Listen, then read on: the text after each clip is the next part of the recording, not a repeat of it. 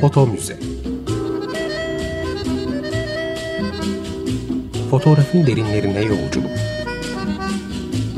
Hazırlayan ve sunan Gülderen Bölüm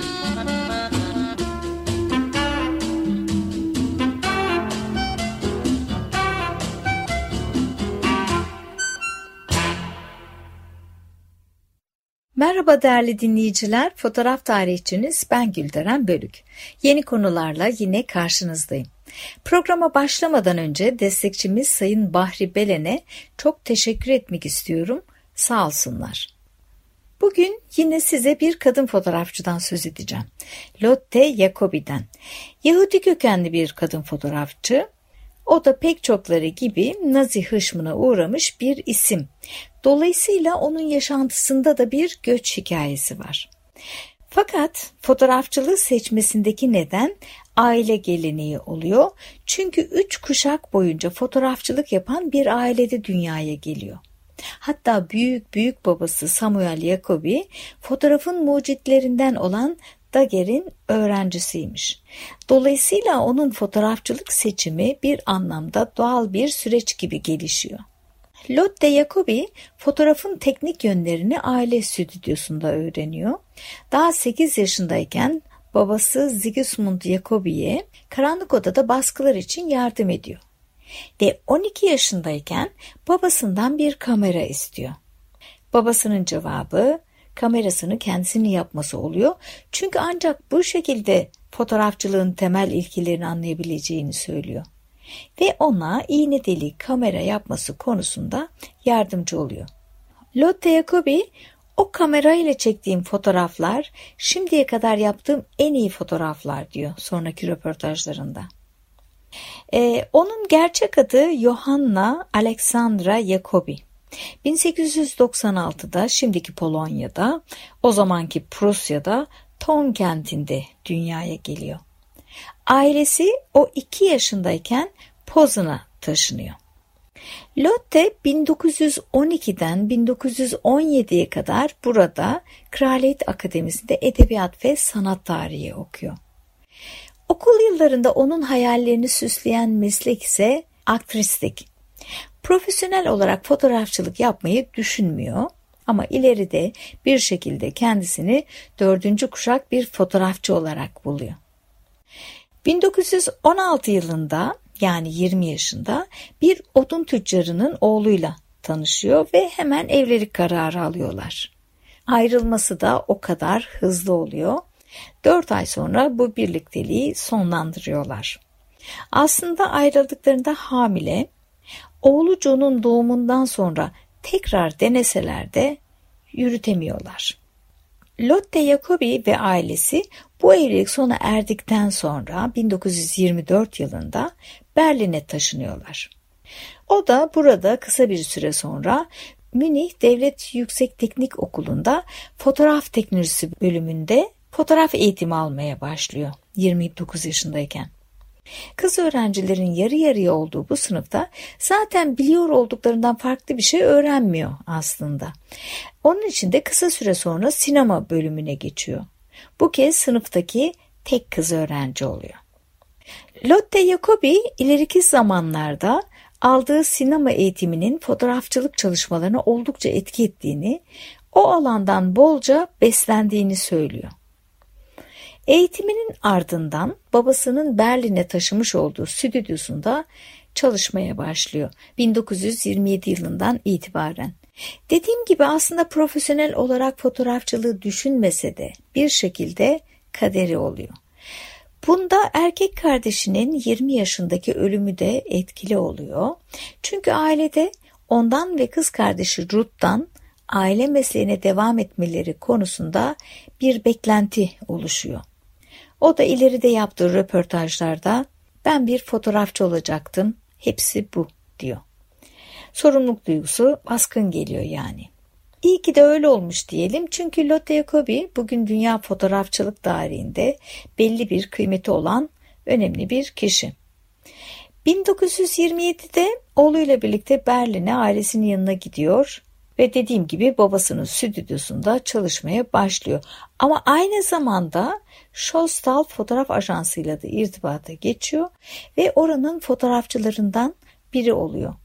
Ee, o zamanlar Berlin tiyatro ve sinemada sanatsal deneylerinde merkezi kabul ediliyor. Bertolt Brecht'in Epik Tiyatrosu ve Franz Lang'in Metropolis gibi kült filmi bu zamanların Almanya'sına damgasını vuruyor. Ekspresyonizm bu topraklarda yeşeriyor. Lotte Jacobi de böylesi bir sanatsal dönemde arkadaşlarını bolca fotoğraflıyor. Sanatçılar içinde Bertolt Brecht, Fritz Lang, Laszlo Maholy-Nagy, Kurt Weill, Emil Jannings ve George Gross, Lotte Linya, Mark Schegel gibi isimleri sayabiliriz ve bu portrelerde ekspresyonist etkileri görebiliriz. Onun çalışmaları, onun portreleri idealize edilmiş portreler değil. O her şeyi net, göründükleri gibi fotoğraflamanın peşine düşmüyor. Oysa babasının stüdyosunda belli bir gelenekte yetiştiği için bu kalıpların içine sıkışması daha da çok söz konusu olabilirdi. Ama o çalışmalarında kimsenin işini örnek almıyor. Onun yerine kendi sezgilerini takip ediyor. Modellerinin ruhunu yakalamak istiyor. Hatta bir yerde insanların ifadelerinin çok çabuk değiştiğini, oldukça hızlı olmak gerektiğini de söylüyor. Lotte hep kendi yöntem ve görüşlerini takip ediyor. Çekmiş olduğu portreler için söylediği bir söz var ki bence çok önemli. Benim stilim fotoğrafını çektiğim insanların stilidir. O kadar doğru ki çektiği kişinin stili neyi gerektiriyorsa ya da nasıl ortaya konacaksa öyle tutum alıyor. Ve bence bu tutum portre fotoğrafçıların göz ardı etmemesi gereken bir öğüt olmalı. Açıkçası Lotte'nin babası onun portrelerini pek beğenmiyor. Ben senin fotoğraflarını sevmiyorum, anlamıyorum demiş bir keresinde. Ee, anlaması gerçekten de güç olabilir. Dediğim gibi Sigismund Jacobi'nin e, stüdyosunda ürettiği portre fotoğrafları kızınınkilerden çok farklı. E, bu böyle dünyanın her yerinde stüdyolar bir kişinin gerçekten nasıl olduğuyla ilgilenmez. Bunun yerine ne kadar güzel görünebilecekleri ile ilgilenirler. Ama yine de babası ölmeden önce kızına bir itirafta bulunuyor. Biliyor musun Lotte? Bence senin fotoğraflarında bir şeyler var diyor. Demek ki e, sonunda kızının değerini görebilmiş. Hatta bu onun için büyük bir tavizdi diye yorumluyor babasının sözlerini. Stüdyo dışında da e, çekimler yapıyor. Özellikle yoğun olmadığı dönemlerde dışarı çıkıyor Lotte Jacobi. Tiyatro sanatçılarını, dansçıları, sol görüşten insanları fotoğraflıyor. E, kendisi de komünizme e, sempati duyuyor. 1932 yılında da Alman Komünist Partisi Başkanı Ernst Thälmann'ın fotoğraflarını çekiyor. Seçim posterlerinde kullanılmak üzere. Ardından da çok uzun zamandır kurduğu bir hayalini gerçekleştirerek 6 ay süresince Sovyet Sosyalist Cumhuriyet Birliği'ni geziyor Leica kamerasıyla. Özellikle Tacikistan ve Özbekistan'a giderek gördüklerini fotoğraflıyor. Lotte 1933 baharında Almanya'ya döndüğünde politik iklim kötüye gitmeye başlamıştı bile. Malum Nazi Partisi Adolf Hitler başkanlığında yükselişe geçiyor ve 1935 yılında da Yahudi aileye mensup olanların iş yapması imkansız hale geliyor. Bunun üzerine e, Lotte Jacobi e, ailesini ve arşivinin büyük bir bölümünü terk ederek kız kardeşi Ruth'la birlikte New York Manhattan'a göç ediyor. Aslında bu konuyla ilgili bazı kaynaklarda ilginç bilgiler de var. Ee, bunlardan biri de Nazilerin ona Fahri Aryan statüsü teklif ettiği, onun da reddederek ülkeden ayrıldığı yönünde. Hoş zaten reddetmese bile o zamanlar insanların Yahudi bir fotoğrafçıya gitmek istemeyeceği de ortada. İstisnalar hariç elbet. E, Lotte Kobe'yi Almanya'yı terk ettiğinde entelektüel ve kültürlü insanların fotoğrafçısı olarak kabul edilmişti. Güçlü portreleriyle nam salmıştı. Kardeşiyle birlikte New York'a gittiğinde dördüncü kuşak olarak stüdyosunu açmaya karar veriyor. Bu arada kardeşi Ruth'un da fotoğrafçı olduğunu belirteyim. Ee, New York'ta stüdyoyu birlikte çalıştırıyorlar. Buradaki ilk yıllar hem onun hem de kız kardeşi Ruth için zor bir dönem oluyor. E, hayatta kalabilmek için çok uğraş veriyorlar. Her ne kadar buraya gelirken Berlin'de yaptığı işi yapmak istiyorsa da New York'un farklı olduğunu anlaması çok uzun sürmüyor. Sanatçılarla Avrupa'da olduğu gibi kafelerde ya da sokaklarda karşılaşamıyor mesela. Ve yine Avrupa'da olduğu gibi sanatçılar tarafından öyle açık kollarla karşılanmıyor. Bir röportajında Amerika'daki sanatçıların birer yıldız olduğunu ve bu çalışmalarında bir sanat değil iş olduğunu söylüyor. Ee, yine röportajında kokteyl partilerine ve biriç partilerine gitmek zorunda kaldığını açıklamış. Biriç oynamayı bilmiyordum. Bu yüzden öğrenmek zorunda kaldım diyor. Ee, ve yine bu dönem düğün fotoğrafları da çekiyor ayakta kalabilmek için. Ama elbette onu Avrupa'dan tanıyanlar da var. Mesela başka bir kadın fotoğrafçı ve heykeltıraş olan Bernice Abbott'tan destek gördüğünü yazmış bir yerde. Bildiğiniz gibi Bernice Abbott sürrealist fotoğrafçı Man asistan olarak başlıyor fotoğraf çalışmalarına ve sonrasında da çok önemli işler ortaya koyuyor ortaya. E, Lotte'nin Almanya'dan tanıdığı ve fotoğrafladığı Albert Einstein onu New York'ta bir araya gelen Alman Yahudileriyle tanıştırıyor. İşte bunlar arasında Thomas Mann, Klaus Mann, yönetmen e, Max Reinhardt ve karısı aktris Helen Dimig'i sayabiliriz. Onlar Lotte'nin Amerika'daki ilk arkadaşları ve ilk portre konuları oluyorlar. E, Lotte Jacobi'nin çektiği bir Einstein portresi var ki e, bununla da ilgili ilginç bir hikaye var. Size de aktarmak istiyorum ama dilerseniz şimdi kısa bir müzik arası verelim. Bugün sizin için eski bir müzik grubundan Pink Martini'den bir şarkı seçtim. Amado Mio. Tekrar merhaba. Açık Radyo'da Foto Müze programındayız. E, fotoğrafçı Lotte Jacobi'den ve onun çektiği ünlü Einstein portresinden söz ediyorduk. 1938 yılında Life dergisinden Einstein'a bir röportaj teklifi geliyor. Bildiğiniz gibi Life dergisi fotoğrafı ağırlıklı olarak kullanan ilk dergi. Ondan öncekiler daha ziyade yazı ağırlıklıydı. Ama Life dergisi fotoğrafın görsel etkisini ve bunun önemini ta en başından kavruyor ve bol bol fotoğraf kullanıyor. Bu bakımdan da kendinden sonrakileri epey etkilemiş bir dergi.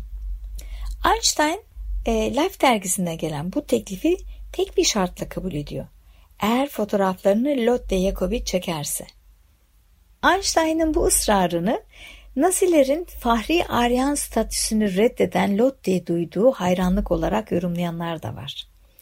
Tabii ki o da fotoğrafını çekiyor ve büyük bilim adamının en sevilen imgelerinden birini yaratıyor. Bu fotoğrafta Einstein üzerinde bombacı deri ceketi, dağınık saçları, elinde kalemi ve bilimsel denklemleri gösteren kağıtlarla görülüyor. İfadesi çok iyi, derin düşüncelere dalmış bir şekilde görüyoruz onu. E, ama melankolik bir dalgınlık değil bu. Bir şeyler hesaplıyor gibi. Sanki bir formülü bulma aşamasında gibi. Bu Lotte'nin seçtiği bir an. Modelleri en rahat olduğu, istediği ifadeyi yakaladığı ana kadar bekliyor ve ortaya bu müthiş fotoğraf çıkıyor. Peki Life dergisinin tepkisi ne oluyor dersiniz? Çağdaş gazeteciliğin estetik anlayışına uymadığı, Einstein'a yeterince saygı gösterilmediği ve çok sıradan olduğu gerekçesiyle fotoğrafı reddediyor. Demek ki Einstein'ın o dalgın bakışlarını, dağınık saçlarını ve bombacı ceketini böyle okuyorlar. Halbuki Einstein bu e, ve bu şekilde olduğu gibi seviliyor tüm sempatikliğiyle. Bu arada konumuz dışı ama onun bu fotoğrafta görülen bombacı ceketinin bir müzayedede 144 bin doların üzerinde bir fiyata satıldığında söylemiş olayım. E, ceketin günümüze kadar çok fazla hasar görmeden ulaştığını belirtmiş firma. Einstein e, sık sık pipo içtiği için dumanın ceketi sindiği Hatta kokunun hala hissedilebildiği yönünde bilgiler de kaydedilmiş. Lotte Jacobi'nin portreleri hakim olan sanat ya da gazetecilik kavramına uymasa da bildiği, seçtiği bu anlayışı çalışmalarında sürdürüyor. Bunları hem kendisi için ve hem de onun işini bilen küçük bir sanatçı topluluğu için yapıyor. Kimler var bu topluluğun içinde? Barbara Morgan, Bernice Abbott ve Alfred Stieglitz gibi fotoğrafçılar, bazı şairler, tarihçiler, yazarlar, şarkıcılar. Ben bir sanatçıyım, profesyonel bir fotoğrafçı değil diyerek çalışmalarını farklı bir yerde tutuyor. Lotte 1940 yılında hayatının aşkı Alman yayıncı ve yazar Erich Reis'la tanışıyor ve onunla ikinci evliliğini yapıyor. Ta ki 1951 yılında ölümüne dek birlikte mutlu bir hayat sürüyorlar. Bu süre zarfında stüdyosunda portre fotoğrafçılığına devam ediyor ve aynı zamanda da deneysel fotoğraf çalışmalarına başlıyor. Aslında gerçekte başlaması sebebi eşinin rahatsızlığı. Bu kursu özellikle Erich Rice için e, çok istiyor. Onun dikkatini hastalığından başka bir yöne kanalize etmesini sağlıyor.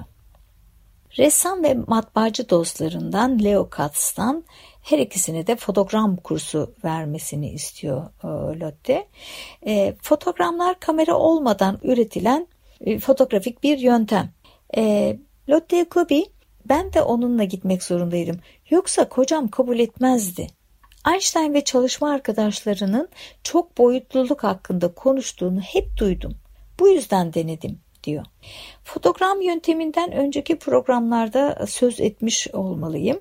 E, duyarlı kağıt üzerine bir takım nesneler koyup e, düzenliyorsunuz. Ardından da ışığa e, maruz bırakarak pozluyorsunuz. Basitçe böyle e, ama Jacobi bu çalışmaları daha da ileriye taşıyor ve daha komplike bir şekilde uygulayarak fotojenik serilerini oluşturuyor. Onun Amerika'daki ilk solo sergisi 1937 yılında e, açılıyor. 1942 yılında ise Modern Sanatlar Müzesi'nin 20. Yüzyıl Portreleri adlı sergisinde yer alıyor çalışmaları. Kitapları da var. Bunlardan bir tanesi 1940 öncesi çalışmalarından oluşan bir seçki, diğeri ise Einstein'ın portrelerinden oluşuyor.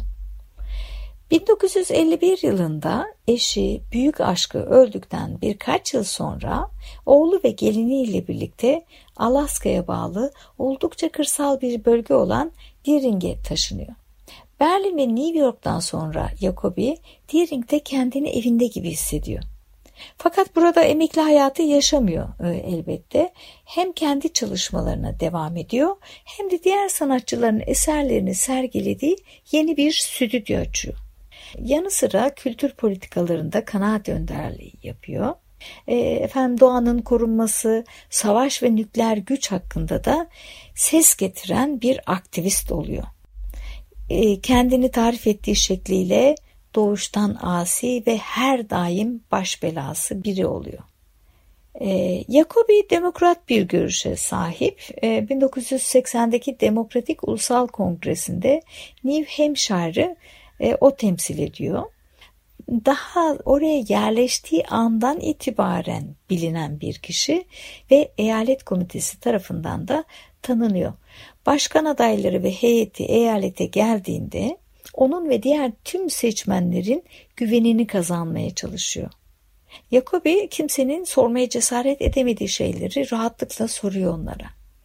Bu arada siyasetle ilgili olmasına rağmen fotoğraflarının hiçbir zaman politik olmadığını belirtiyor. Fotoğraflarım yargılama veya eleştiri getirmez. İnsanları oldukları gibi fotoğraflıyorum. İnsanları severim. Yargılarımı siyasetime saklıyorum diyor. Jacobi oldukça güçlü ve cesur bir karakter. 64 yaşında araba kullanmayı öğreniyor mesela.